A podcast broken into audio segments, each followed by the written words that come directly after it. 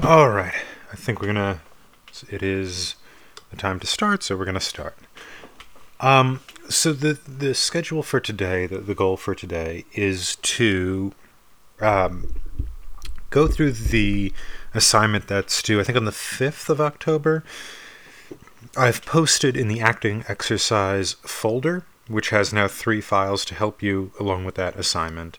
I've also posted a more specific breakdown of what you need to do in regard to the word count. So how much how many words each section should have, etc. And so I just want to go through that. It's there for you. Um, please use it. But we, I'm gonna put on these captions first, and then I want to just go through that quickly.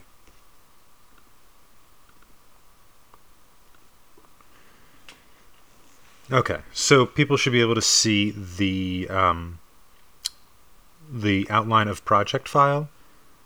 Can somebody just jump on the mic and, and say that they can see it or not? Yeah, I can see it. Great, thank you. All right, so the required parts, these are all in the, the syllabus. So this is nothing new. Um, it's just in a little more detail, as well as a word count. So with the super objective and through line, you know, the definitions of those things, I have that in the in the super objective worksheet in the acting exercise portion. Um, about 500 words, and you're going to say what the super objective is and justify your choice by describing the through line. That is the series of actions that the character undertakes in pursuit of his or her objectives. So, what does the character want in the play overall? And name a few actions that help define that. Okay? And take about 500 words to do that. And that's going to require, obviously, uh, a thorough reading of the play, but an understanding of what the character wants with evidence, right? Based upon the actions the character takes. Uh, 500 words for the character outline.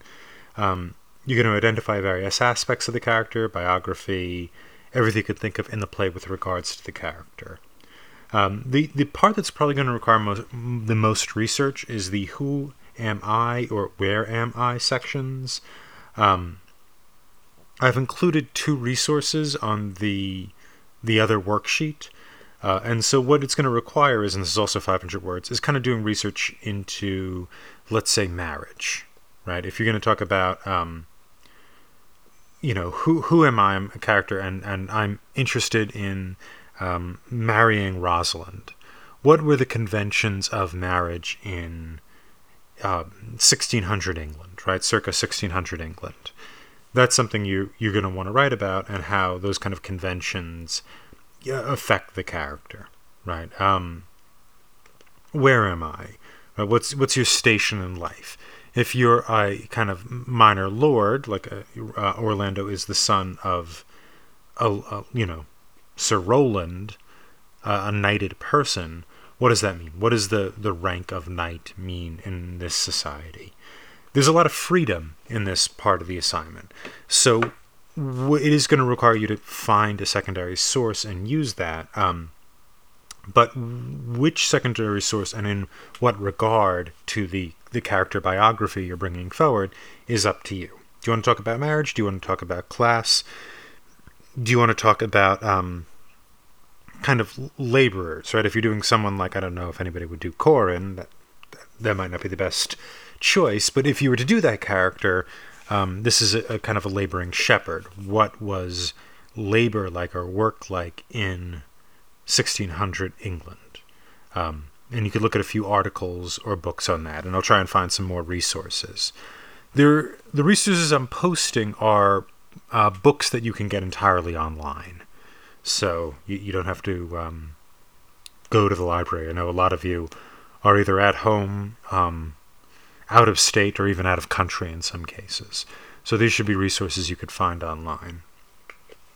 Okay. Um, scoring the text, also about 500 words.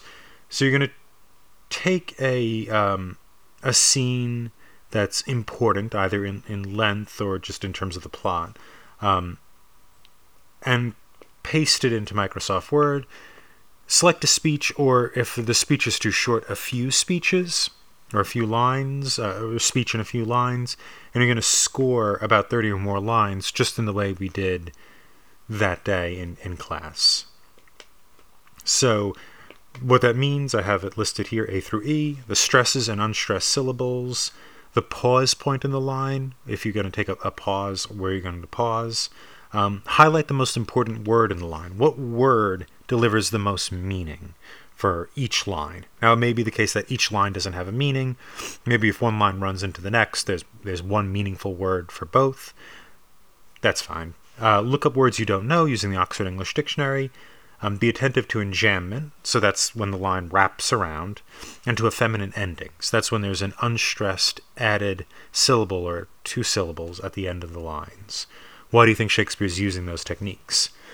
You're then after going to after scoring this going to write 500 words on why you've made these decisions, right? Why um, you know, pick out, you can even do it like pick out four decisions maybe and write in 500 words why you you made those four particular decisions. Um, if it's you know if it's iambic pentameter, just plain blank verse, you don't really have to explain to me why you are using blank verse, right? That's the standard. It's really about what what changes from blank verse Shakespeare is doing and why that's important. Okay, um, so that's the general outline. Any questions about this?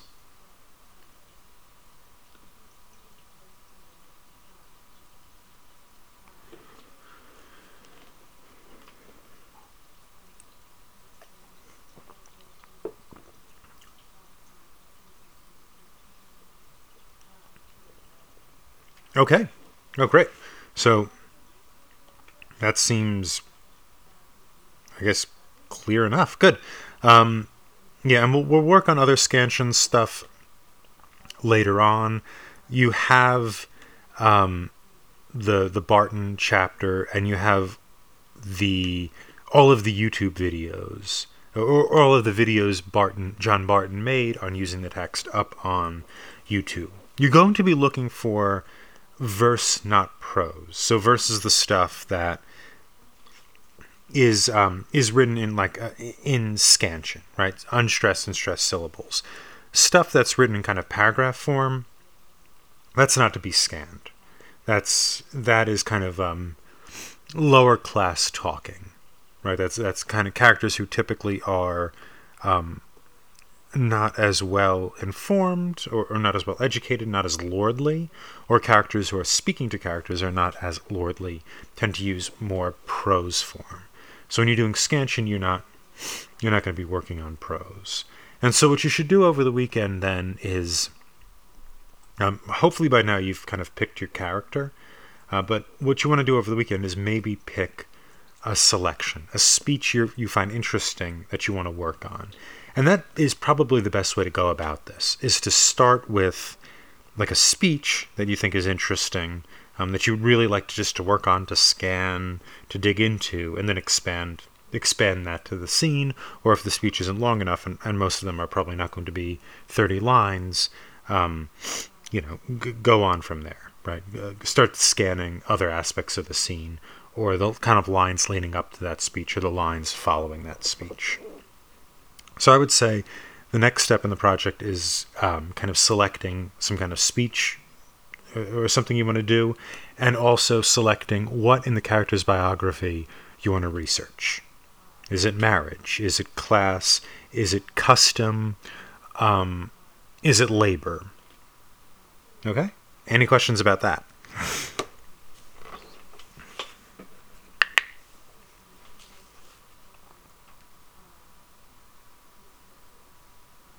Okay, good. So, I'm going to stop presenting. And then I'm going to start presenting again. And we're going to get right into As You Like It. And last time we left off on the All the World's the Stage speech. And so we're going to start there. And let's actually watch it. Let's uh, actually put this movie to use.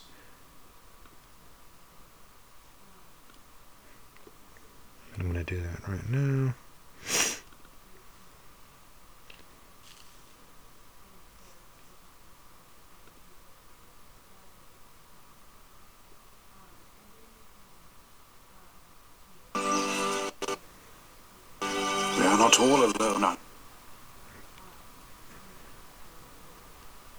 Okay, hopefully this loads. we might not be watching. Okay. This wide and universal theatre presents more woeful pageants. And the scene wherein we play. All the world's a stage, and all the men and women merely players.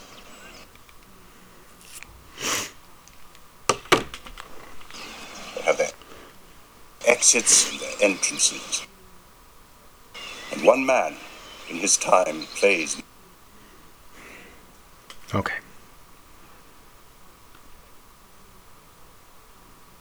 many parts. His act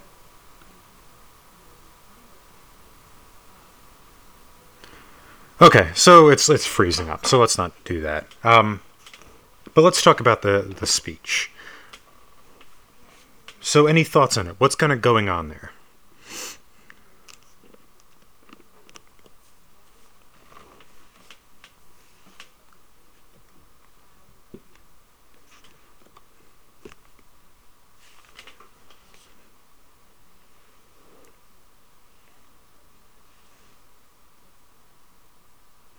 Okay, the the speech is um, Act Two, Scene Seven. So he la- So what's the structure? How about that? We'll start there. What is the structure of the speech?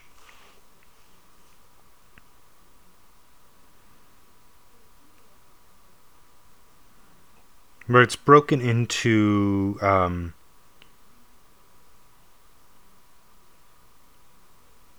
it's broken into seven sections, right?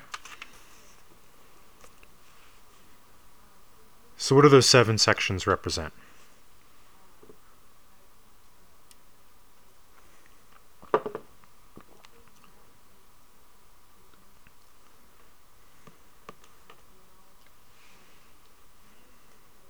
hmm Exactly. It's the different stages of life. So, Jacques is walking us through these different stages of life. Okay, and what kind of conclusion does he come to?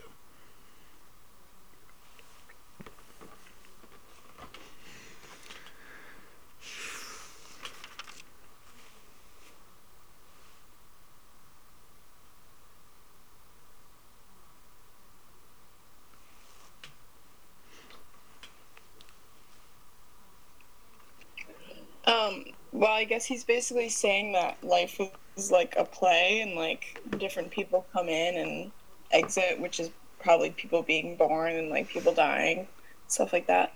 Yeah, exactly. So life is like a stage. This is the big observation here. Um, and everybody's a player, and then you play sort of seven different roles, right? And then he concludes with last scene of all that ends this strange, eventful history his second childishness and mere oblivion, sans teeth, sans eyes, sans taste, sans everything. Right? And so he comes to this sort of um, maybe like a nihilistic conclusion that what is life? It's this kind of brief stint, and it ends with oblivion, with the absence of stuff. Right? Um, how do you feel about this speech with regard to the rest of the play? And then, therefore, Jaques role in the play vis a vis the rest of it.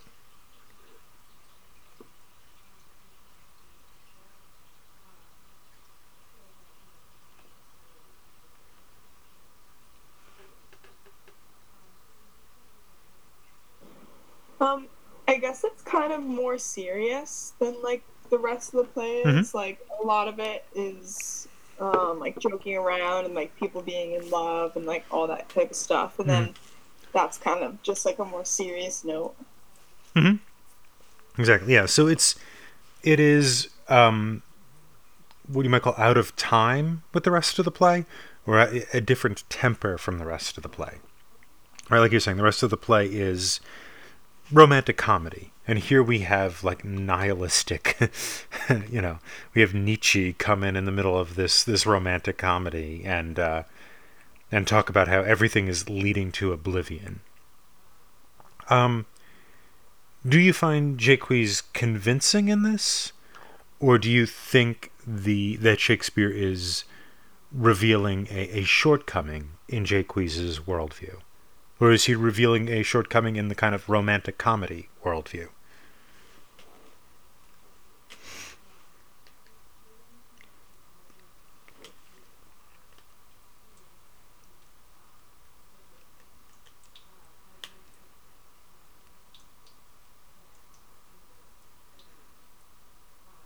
Really your opinion. There's no, there's no right answer to that question. I'm just wondering what you what you think.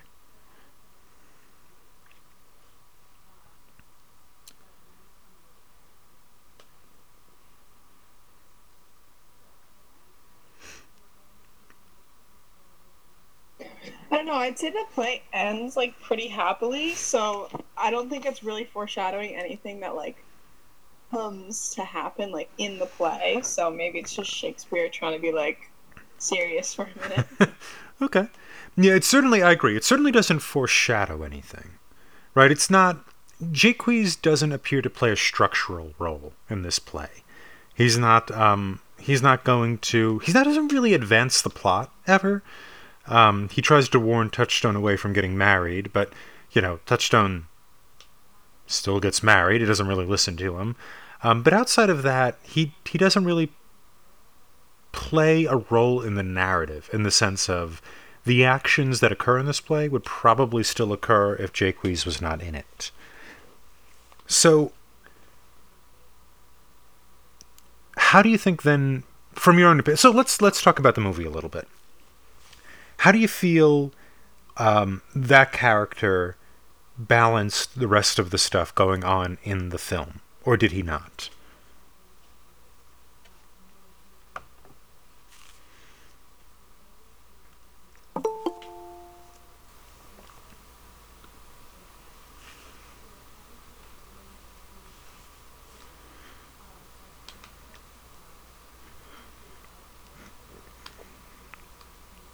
Or he, maybe we'll make it simpler. Um, what, what did you guys think of Kevin Kline in this role? Was it similar to how you imagined it when you read it? Was it different?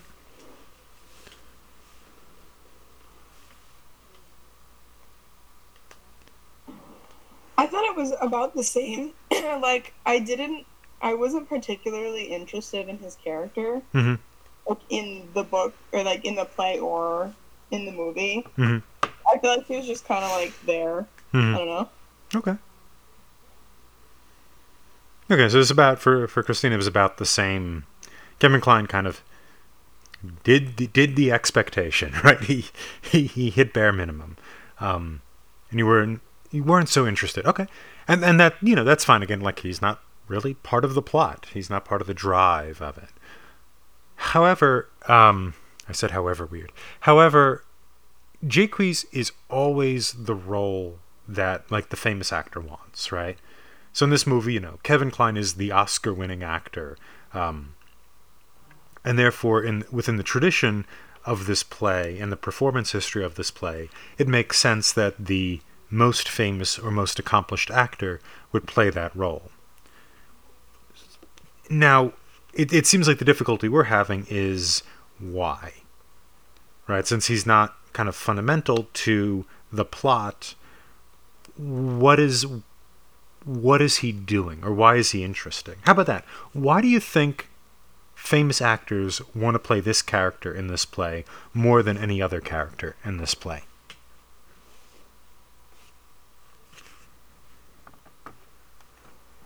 Um, maybe it's because he's kind of like the most realistic um, character, and he he has like a pretty wide range of emotions that go from like like depressed, like super happy, and then like very reasonable. Mhm. And maybe that's seen as like something that actors want to be able to portray.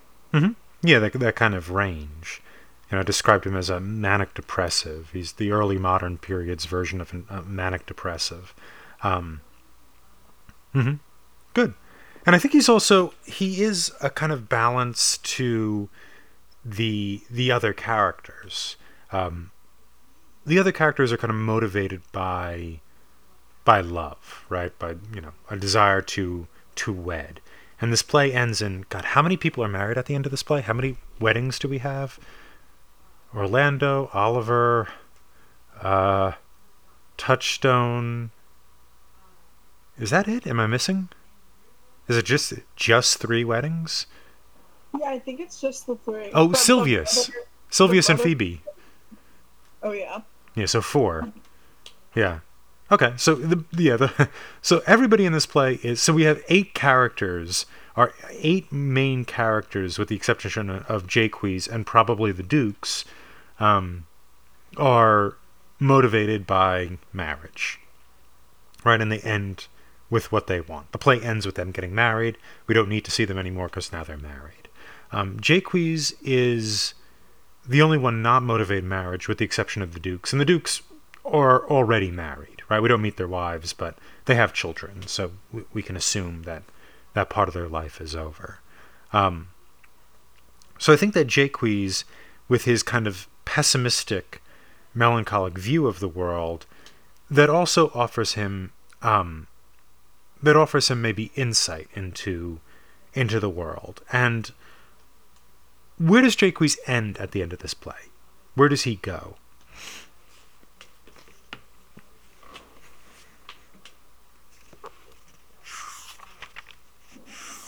Uh, he plays in the woods. Yeah, he stays in the woods. And who does he decide to go see? Um, the previous duke that like took over and then decided to not take over. I guess. Yeah. So the previous Duke, and this is we'll we'll get into this how romantic comedies end in Shakespeare's time. Um, romantic comedies. The the idea with a romantic comedy is the problem that is is preventing everything from being right just sort of goes away. Right. It just becomes air and floats away. This is different from tragedy where the problem um, remains right? The problem is always there until everyone is dead. Once everyone dies, then the problem can go away. So the problem is a little more firm. Um, you know, airy in romantic comedies, very solid in tragedies. And then there's things called romances, which include plays like um, like The Winter's Tale, right? I don't know if anybody knows that play. The the speech we worked on was from the first act of Winter's Tale.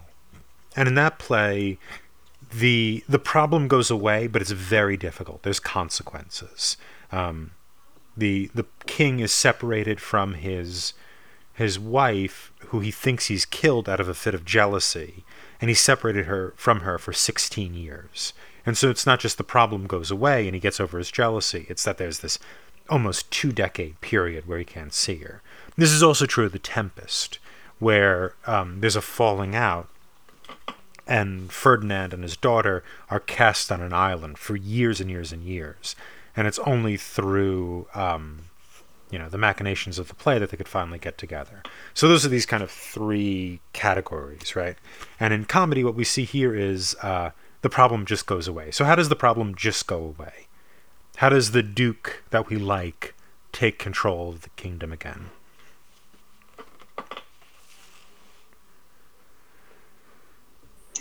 Well, didn't the last Duke who banished um, him, he went into the forest looking for, I can't remember, I think it was his brother or something like that. And he ended up finding religion and just started praying. Mhm. And then, yeah, he just stayed in the forest. Yeah, that's it. yeah, he just he runs in the forest to kill off his brother. He trips, sees a holy man. The holy man tells him, you know, that's not too good, and he goes, "All right, that's fine. I'm I'm going to be holy and live in the woods now, and be kind of a hermit." And so the and it it, it, it occurs entirely off stage. They film. I mean, Kenneth Branagh films it in the movie, but in the play, it's just somebody comes in and goes, "Hey guys, guess what? The problem is gone." Um, so that that's what happens. And so getting back to Jaques, kind of tying these strands we've put out there uh, together, let's take a look at the very end of the play. This is uh, Act 5, Scene 4. And this is Jaques' farewell. Um, and so I'm on line 180. Okay, and so Jaques is at this point speaking to who is he speaking to? Okay, he's speaking to the to the Duke, and he says, "Sir, by your patience." And then he turns to um, the other the other Jaques, the uh, the uncle of Oliver and Orlando, and he says, uh, or Jacques, excuse me, not Jaques, Jacques. He turns to him and says, Sir, by your patience, if I heard you rightly, the Duke hath put on a religious life and thrown into neglect the pompous court. He hath. Jaques, to him will I. Out of these convertites there is much matter to be heard and learned. Okay? Um, yeah, and so that's that's that. So what is what is the appeal of the Duke to Jaques, to the, to the new Duke, to the new religious Duke?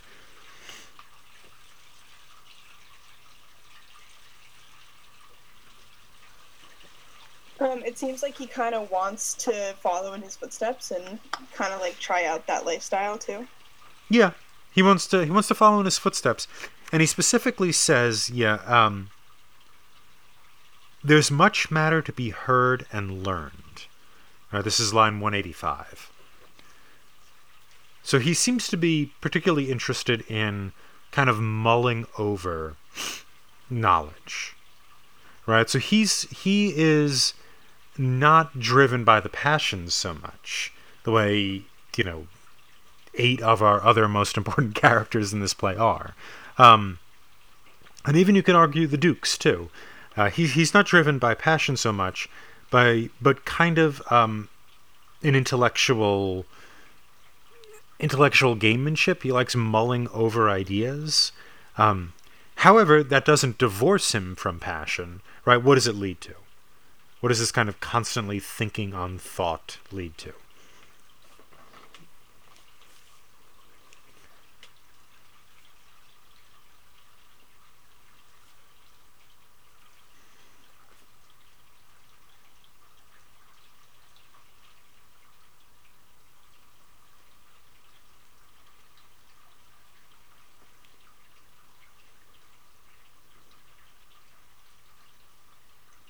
Okay, sorry, me. I, I was missing some of your comments before. Um, yeah, the other Jaques provides thought. You said great. You know, yeah, I, I agree. I think that there's um, he provides thought and uh, kind of variation in tone also. Um, but his kind of constant mulling over ideas leads to kind of melancholy, right? So for Jaques, uh, unlike our, our other characters, he's always thinking on thought. He's kind of expanding. He, he's trying to expand his mind, but the consequence of this is uh, sadness, antisocial behavior, etc. So that's kind of an interesting thing to think about in Shakespeare. Is that our our most intellectual character in this play is also the character who by virtue of his intellect and his intellectual pursuits, is at odds or is divorced from the society in which he, you know, otherwise would be a part of. Um, we also learn at the beginning of the play, a little earlier on, Jaques, a little bit about Jaques' life before he goes into the woods. Does anybody remember what little tidbit we learned? What was he like when he was in society, when he was with people?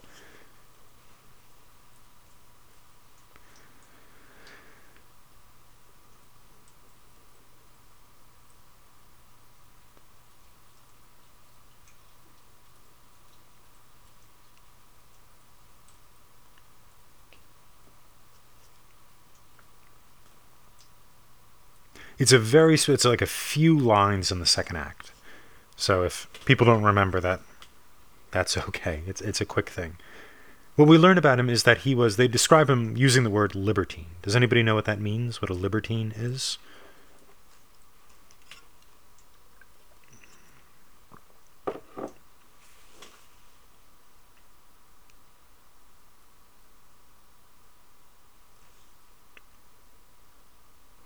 Um, is it someone who has like no morals, kind of? Yeah, th- there's a few different definitions, um, but like roughly, I think what they, they mean the, the word in a rough sort of way, which is someone who's kind of given to pleasure. Right? They're not interested in th- their, let's say, their moral code or their ethical code is do what's pleasurable. So, the, I mean, the most famous libertine in history, though this is uh, 170 years separated from this play, 200 years separated from this play, is, you know, the Marquis de Sade. Now, de Sade was also incredibly cruel, hence the word sadism, which, which comes from Sade. Um, but the libertines at this time were kind of people who were, you know, interested in drinking a lot, having a lot of sex, um, eating good food. They weren't necessarily interested in uh, uh, hard work or re- the religious life or contemplation. So, Jaques, when he is separated from society and when he's out in the woods and when he starts thinking about things, when he starts using his mind, um, he becomes sort of the anti libertine. Right in the end of the play, and I, I think Kenneth Branagh portrays this well, he doesn't go to the party, right? He doesn't celebrate with people, even though the Duke is, is encouraging him to. He you know, kind of looks at them and then walks off. Right? He's not part of celebration anymore. But it seems like at one point in his life he was. And so this is the this is kind of what happens when the libertine or the pleasure seeker decides to divorce himself from pleasure seeking. You get this kind of intellectual melancholia. Um, you know that that's really at odds with this play. And this play really is about a bunch of people seeking pleasure who have to learn how to manage that that pleasure seeking. We talked a little bit about this on Wednesday, right? Learning how to court, in part, learning how to you know uh, woo the opposite sex, um, or the same sex as as as it appears at some points in this play. Uh, a lot of that is going to is going to have to do with um, the management of your feelings it's not about giving them all up, giving up all pleasure, the way Jaques does, because though you may be uh, may be able to make brilliant observations about the world or something like that, yet you don't get to be part of society. And you become sick with melancholia. You, you become depressed. You become depressive. Um, however, you know, just kind of like running around, throwing yourself at the feet of Phoebe doesn't seem to work either.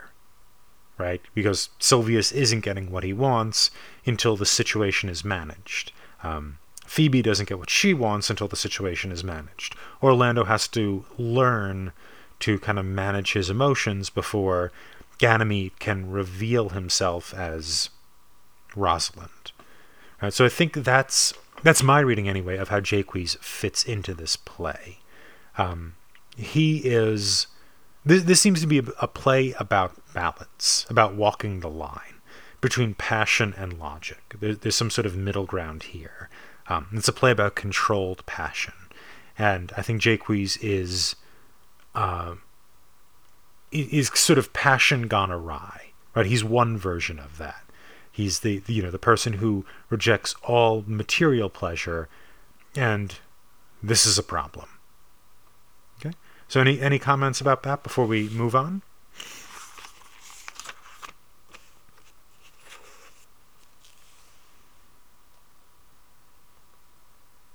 Okay, good. So let's get into Act Three. Fifteen minutes left, and we have two acts to do, three acts to do. So what happens in Act Three?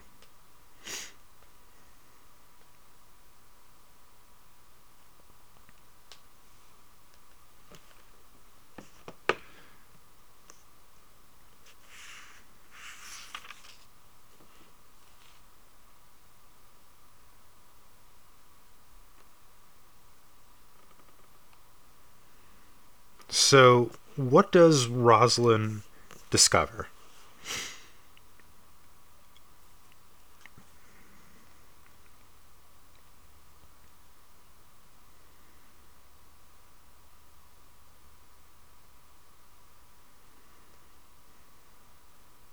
Are they the poems that Orlando left around? Yeah, yeah, she fi- she finds the poems and she learns from her cousin that that Orlando writes them, right? Um, good.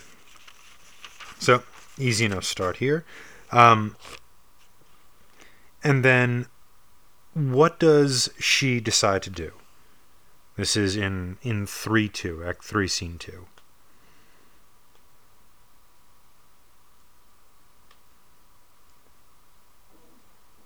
To approach him as a man Mhm. and like see if she can get him to woo him, but really her every day. Mm-hmm. Exactly. And so her proposal, um, her proposal is I once broke the love spell on someone else. right? You know, I've done this before. I've experienced. I, I know, you know, if you come to woo me every day, you will sort of exercise this emotion and get over it. Right? Um, yeah. And so but are you so much in love as your rhymes speak? Neither rhyme nor reason can express how much. And then Rosalind says, Oh, this is, by the way, this is lines uh, 396 and down in 3 2 that I'm reading.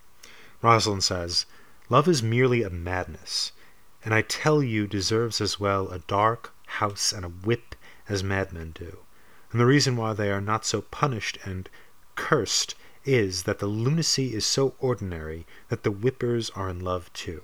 Yet I profess curing it by counsel. Did you ever cure any so? Yes, one, and in this manner. He was to imagine me in love, me his love, his mistress, and I set every day to woo me. And which time would I, being but a moonish youth, grieve, be effeminate, changeable, longing, and liking, proud, fantastical, apish, shallow, inconstant, full of tears, full of smiles, for every passion something, and for no passion truly anything, as boys and women are, for the most part, cattle of this color, would now like him, now loathe him, then entertain him, then forswear him, now weep for him, then spit at him, that I drave my suitor from his mad humor of love to a living humor of madness which was to forswear the full stream of the world, and to live in a nook merely monastic. So, what does she say she's going to do for him? What does that little speech mean?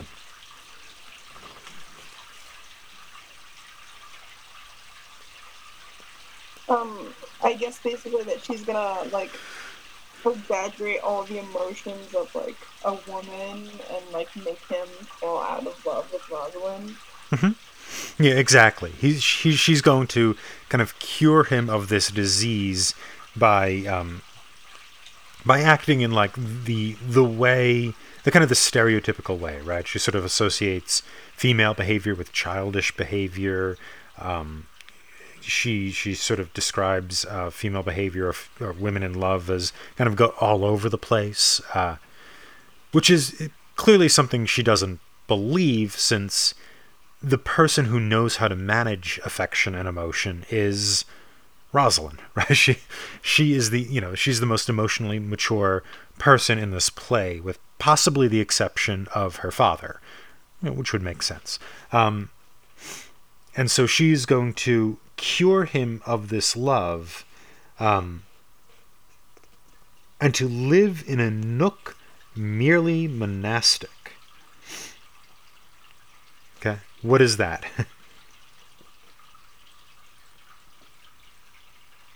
what does that mean to act like or live like?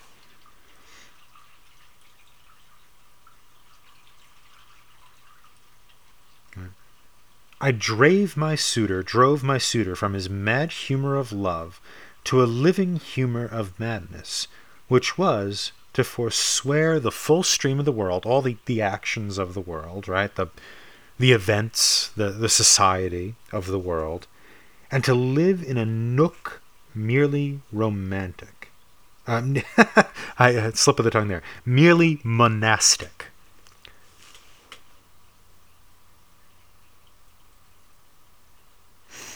So monastic, mona, one of, right? The monastic, the the initial monks were alone. That's what a monk would be. They'd go off and live alone, and it wasn't until you know the fifth, sixth century, we saw um, monks clustering together, right? And so it became the kind of paradox monks who live together. And it was the hermit then who became distinguished from the monk, and the hermit would live off on his own or her own. Um, and so what Rosalind is saying here is I cured him of his love, and he decided that all of society is not for me. I'm going to live alone in the woods. Right? I'm going to live off by myself. Right? Now this sounds a lot like whom?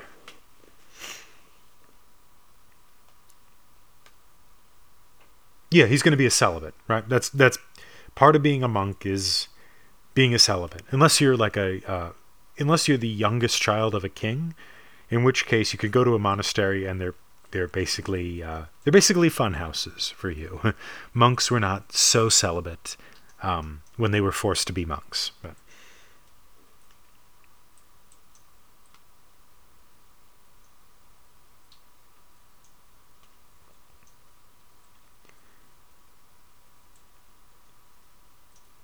So this is this is a little more like Jaques, right? This is a little bit more like um, people who reject society. This is the Duke at the end of the play.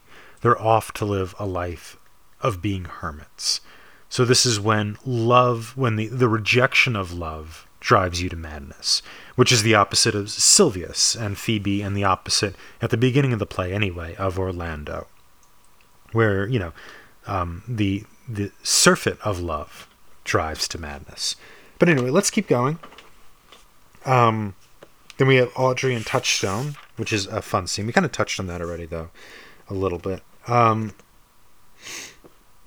yeah, And so we also get in 3 5 uh, Phoebe and Silvius. So, what's the situation with Phoebe and Silvius?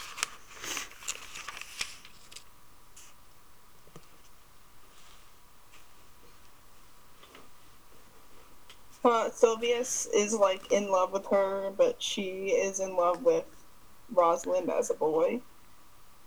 Exactly. Yeah. So he's in love with her, she's in love with Rosalind, and Rosalind is in love with no man, as she says. Um, and so when we get uh, 3 5, right, this is the scene that ends, or the speech that mostly ends Act 3. Um, and what is uh, what's so appealing about Rosalind to Phoebe?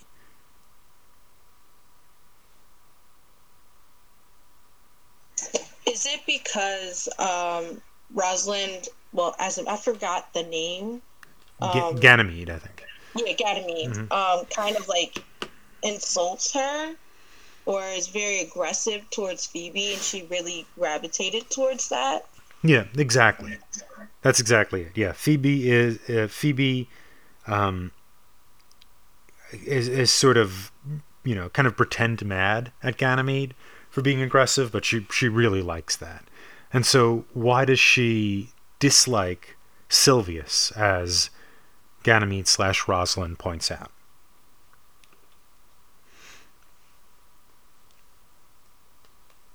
Can you repeat that? Sure.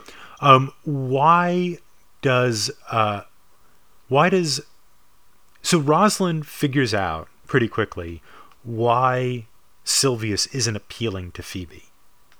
What is that reason? Okay, Silvius is lustful. Yep, so that that's part of it. Yeah, Silvius is lustful and therefore he is Therefore, he's like subservient, right? He's um, he's willing to do anything for her, and she doesn't find that very appealing. She wants the person who doesn't want her. you know, it, it's that kind of arrangement, which I think is surprisingly modern, right? I think we'd recognize that all the time. Um, but that's the that's the nature of that relationship is that uh, uh, Phoebe is in love with this kind of brash young man who wants nothing to do with her, and she is not interested in Silvius because he woos. Um, and part of that's on Silvius. He is not wooing correctly, right? He is he is uh, kind of falling all over himself, and we could see a sort of um, maybe a bit of a dumber, more sophomoric version of Orlando in Silvius. I may be reading into that too much, but that's a possibility. Okay, so let's let's keep going here into Act Four. Um, so, what are some things that happen in Act Four?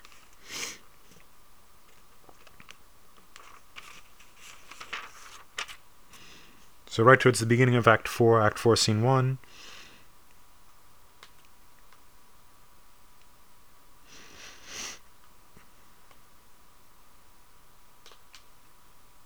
Ro- what does Rosalind trick Orlando into doing?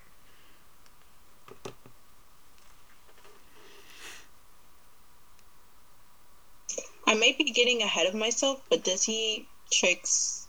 Um, does she tricks him to marry her? Exactly. Okay. Right. It's kind of like a, you know, Orlando doesn't realize it because he thinks he's hanging out with a man.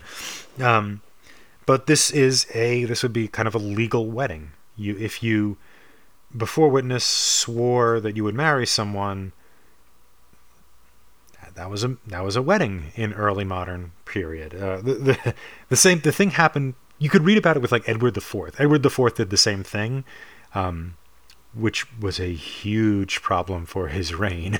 uh, but anyway, yeah, you swear before a witness that you'll marry this person. You are married to this person, and so you know while two men couldn't get married, this would just be um, this would just be kind of performance or or you know this wouldn't count, right? If it's two men at this period.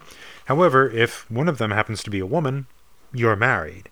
And so, and we, we see this very clearly in the movie because Celia is um, the person who gives the vows, and she's also, how does she feel about it?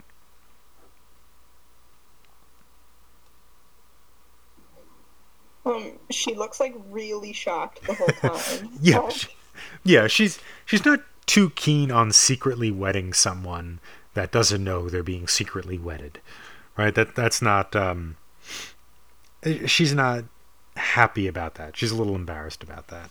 Okay, but yeah, that that's what happens here.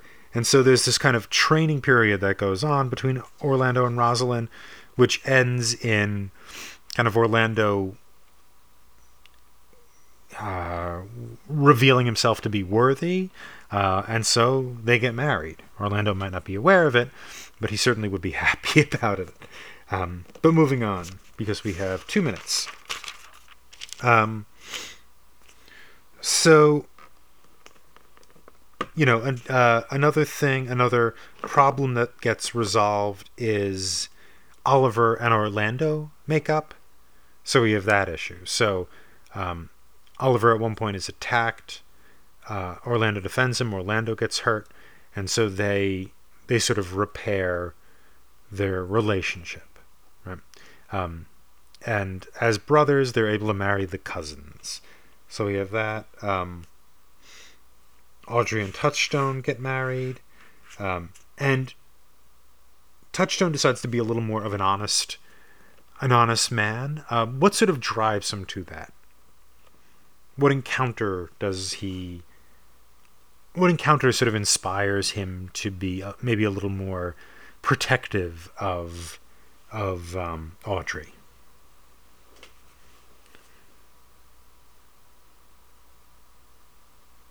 Isn't when another man starts flirting with her? Yeah, it's William, right? William the Shepherd.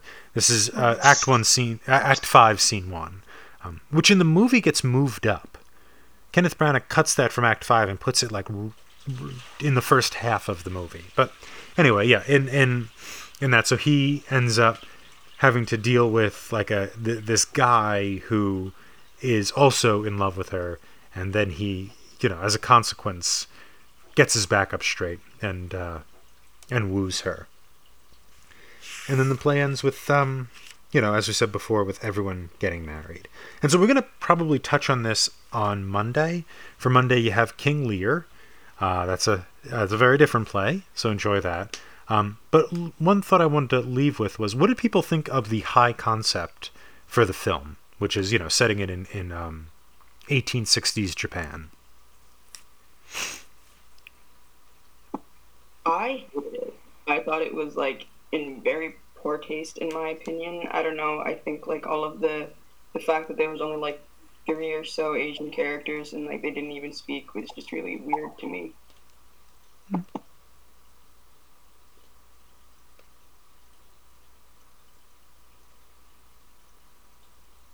Okay.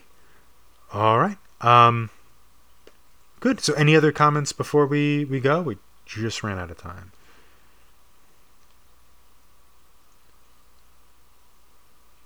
Okay. Great. So, if anybody has any questions about the. Um,